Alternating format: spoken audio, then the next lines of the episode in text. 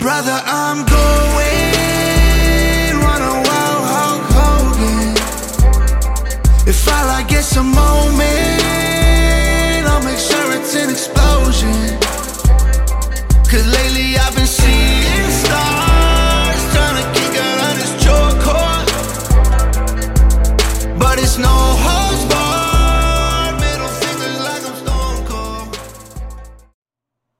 And what is good, ladies and gentlemen? It's been a minute, and well, surprise, we got one final episode of 2023 left to do. Sort of impromptu. Was not planning on doing this.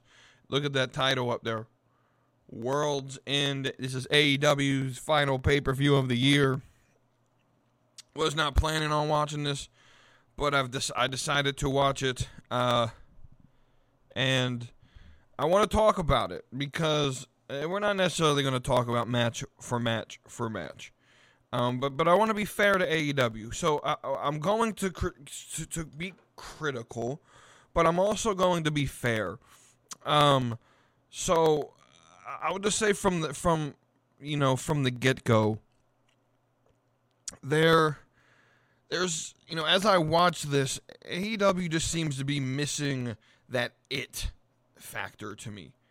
Um, you know, I've sort of taken, you know, as I've taken this break from our last episode, uh, I think what was the, the like the twelfth. So I've had like two, three weeks to sort of sit back and not do an episode, and and uh, you know, I I haven't been watching Raw that much. I haven't necessarily been watching SmackDown. I've been I've been keeping up with NXT because it's my it's my thing.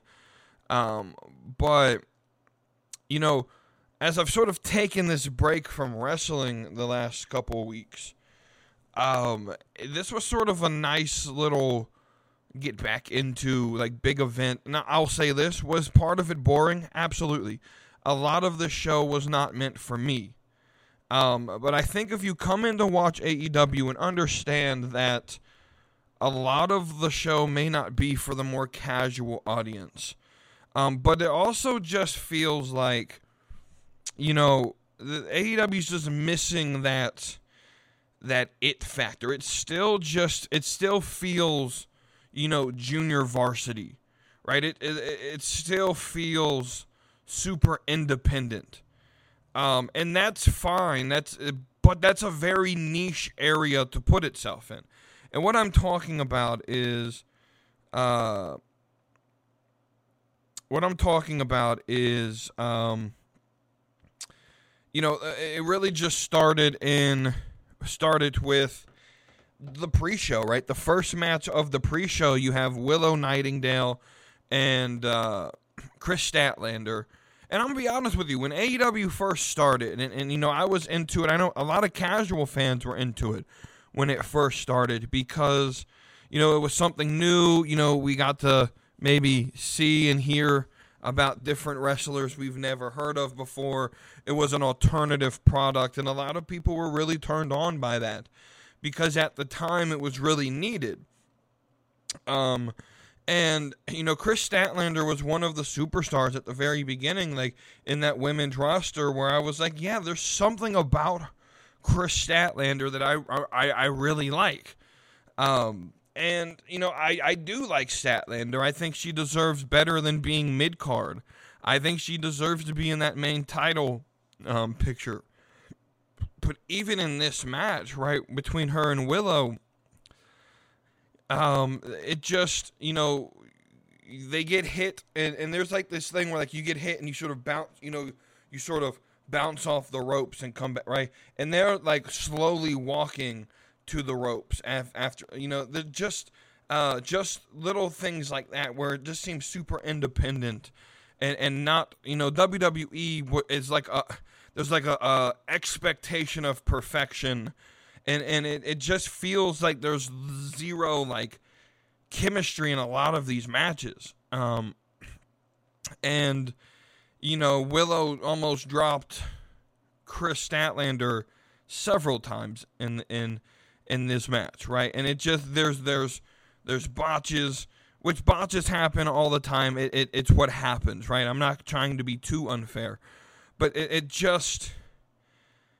some of this some of the booking some of just the in-ring a- actual like the actual work of it it just it just doesn't fit you know like pro wrestling right it still just feels very amateur um and so we go through this and this first off this is a long ass card right and and, and being the WWE fan that I am you know I'm used to you know it's it's it's midnight as I'm recording this, right? I'm used to being done by 11 with the show, and if I'm doing a review, I'm I'm uploading the uh, the, the episode's uploaded by midnight, right? Um, and so it's a long card. There's a lot of stuff going on here.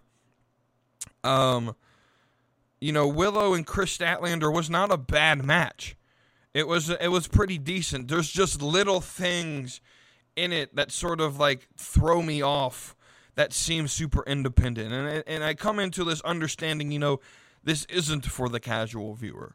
And so I, I really want to go into 2024 being as fair as possible to AEW. Um, because you know I've made the little the little remark uh, on the last episode that hey I'm gonna go in I'm gonna watch Dynamite, um, every episode of 2024 Dynamite. I have Dynamite set to record, um, because I may not be able to hit it on Tuesday on excuse me on Wednesdays right? But I, am going to try to watch Dynamite as much as possible, right? I, I really want to get into AEW. I really want to like it. Um, and and the problem is, is the guy that I really want, I, I solely spent fifty dollars to watch. We'll talk about MJF here in a minute, but like it, is he even going to be there? Is the question, right? And so, like, the next match is this 20 man battle royal, and battle royals are battle royals, it is what it is. Um, Kill Switch, which is, if you haven't been keeping up, that is uh, Luchasaurus. They changed his name to Kill Switch, which is fine. Um, he ends up winning this, and so he earns a TNT title opportunity. Right? You then end the the pre-show or zero hour, what they call it, with Hook beating Wheeler Yuta to retain the FTW championship. Again, another fine match, but it, it, a lot of these matches are, you know, just pretty mid, right? They're they're decent matches, something you can have on and and and pay attention to while you're scrolling down the timeline. But nothing stood out. And again, it's pre-show, nothing really supposed to stand out. But then you start the actual show with an eight-man tag match that just it's it's all the competitors of the little Continental Classic tour that they put on, right? And it's all the people who aren't in the finals, right? Just thrown together a randomly thrown match that really has no reason or or rhyme for it to happen, and it just th- this is this is the type of booking, this is the type of programming that I really just I can't get behind because none of this makes any sense. This shouldn't be like this is fine to put on a dynamite this isn't a pay per view match. There's no reason for me to watch this and actually care and, and, and, and pay money to actually watch a match like this. Um, again, it was fine. It was a pretty decent match, but it wasn't something where I would sit there and be like, "Oh yeah, that that's game changing. That was a re- this match should have been on the card." And, and, and right, um, right? You didn't have Miro and, and, and Andrade. Andrade loses, more than likely going to WWE.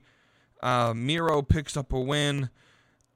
Kind of uh, expected, but again, nothing really, to me, nothing really stood out about this match. Um, it it just it just you know it was missing something, and that was this card was just missing something and, and, and AEW, my sort of reaction to it every time I turn it on is it's just missing something. And I can't quite put my finger on what that something is, but it is missing something, right? Uh, you then have Toni Storm versus Riho, and, and, and I know what this is missing. It's missing, you know, believability. I'm sorry, I said this in 2019. I'm going to say this now. Riho is not believable in this women's division. Toni Storm's pretty small compared to other women on the roster, but she makes Riho look fucking tiny. Riho makes Toni Storm look ginormous. Right? And and Riho's just not believable to be in a title match like this. So I mean, Toni Storm did win and did did retain, but it, you lose a lot of believability in the opponent when she's as small as Riho is. It also would help if Toni. I, I get people like Toni Storm's gimmick. It would help if if I think it's ass. I think it's a very bad gimmick, um, and it's something that I would not pay to to, to watch repeatedly. Right? Um, yeah, I'm just I'm I, I really could care less about this match to be honest. Um, you have Swerve versus Dustin Rhodes. Keith Lee apparently is injured and couldn't fight. This actually was a pretty interesting because there was, you know, there was a moment where I thought maybe Dustin Rhodes would end up winning this. It, it for what it was, it was a decent match, right? Um, but the problem is, is you you have you turn Swerve into like the superstar, and then you put him against Keith Lee turned into Dustin Rhodes, right? You you just you put them you they're not pushing Swerve the way Swerve needs to be pushed. Right? Um You then have the other eight man tag team match, which, you know, it, it, it was a thing that happened, right? Um, I, I don't know why this needed to happen. You know, as an outsider fan who really had no, you know, understanding of what this was for, right? It, it, this was just a match to put people on a card, and and, and it, it happened. It was a match, right? you know, no one's going to remember it. No one's going to care about it, and that's what I feel a lot about this card. Again, it's just there's something missing at this point to to the card to the card, right? And then you throw in the, the all the shit going on with Chris Jericho right now, which we're not going to talk about because I don't even know what the hell is happening, to be honest with you, right? You then throw in Julia Hart and Abaddon, and I'm not. Uh, I get the allure between Julia Hart. I do. I'm just not there, man. I'm just not there. Like she just doesn't. It, it, it just it doesn't scream anything to me. There's like it's good, but it's not great, and and and I don't know what it's missing for it to become great. For me to get fully behind Julia Hart. Again, decent match, but Abaddon's not a really decent opponent. Like again, this this match was just missing like a believability factor in in this match. You know, you moved the Christian Cage and Adam Copeland, and the match was okay. Really, really good match considering the age of of of both uh, opponents and both competitors. Like it was a very, very good match. It was fun, but the booking just made no sense, right? You have Adam Copeland win the TNT Championship.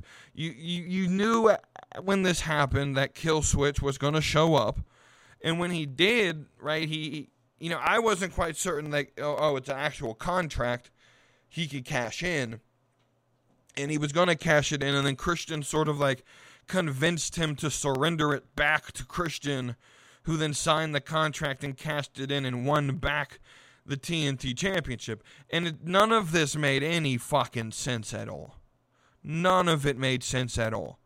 Right? And and so now I'm as an A or as a WWE fan who's you know who's more casual, who who comes to watch this and and I see this and I'm confused and it doesn't really necessarily make me want to tune in on Wednesday. I'm going to because I, I made a promise to say I'm going to watch every episode of 2024, but it doesn't make me really want to watch on Wednesday. Um, and so it, it's it's an interesting way for this to uh, to take to, you know interesting way for this to um, to to progress. I don't understand it. I as we move forward, going into the new year, I'm sort of caught up, I guess, on the show, and I can sort of watch on Wednesday and sort of, you know, watch the the, the programming as it progresses towards Revolution. I'm just this booking is just it, it, was it was confusing to me. You you then move up the card to uh, Eddie Kingston and Moxley, and this this I knew this was going to do this to me.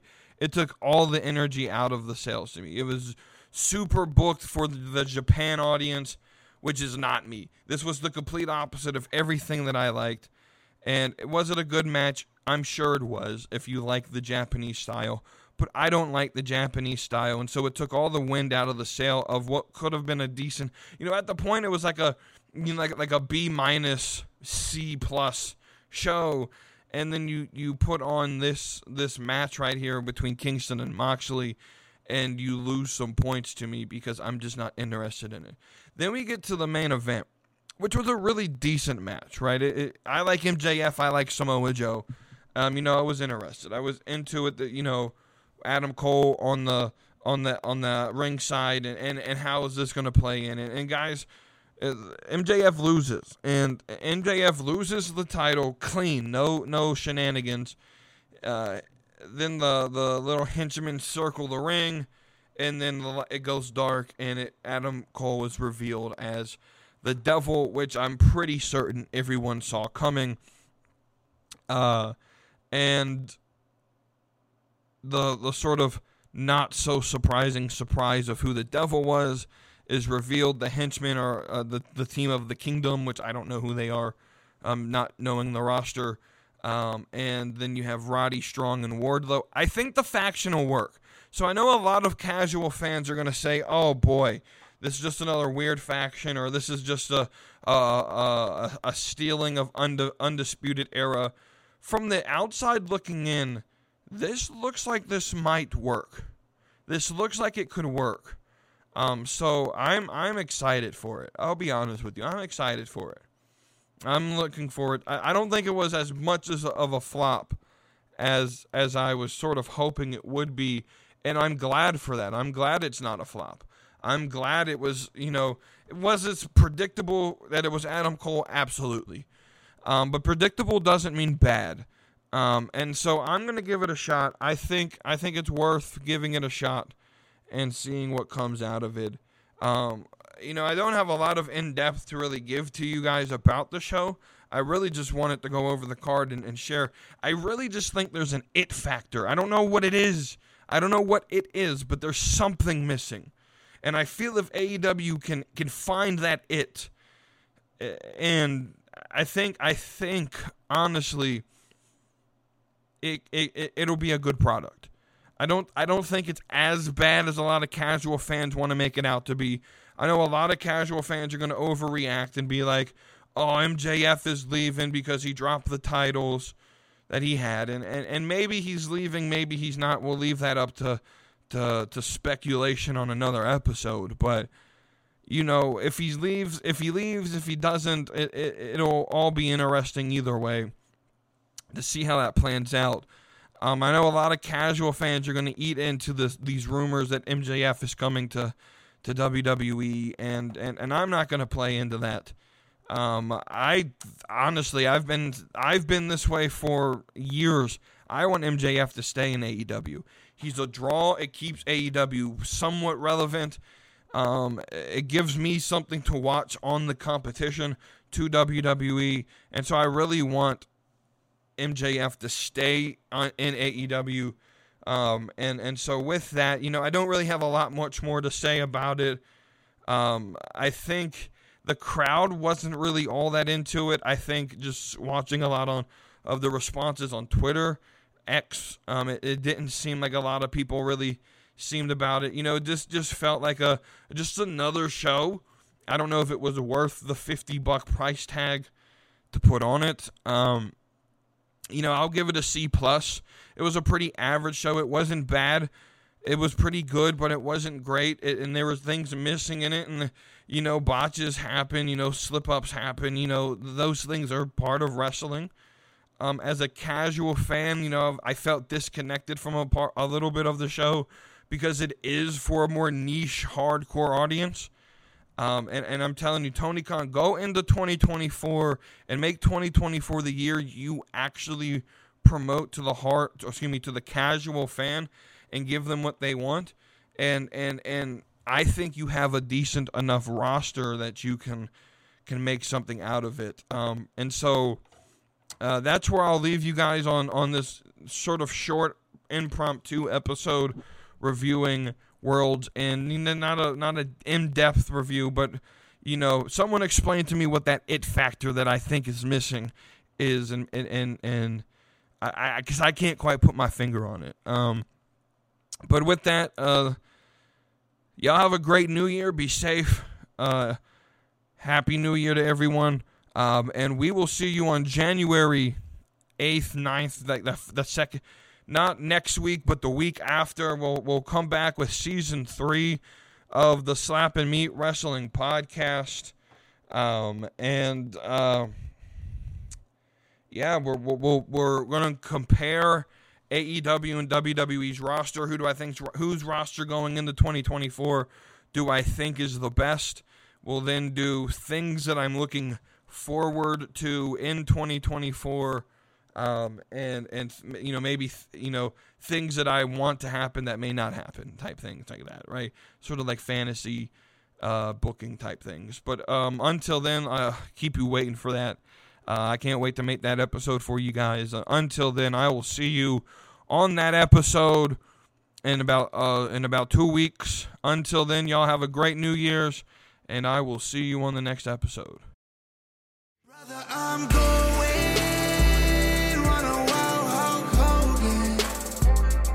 If I like get some moment, I'll make sure it's an explosion.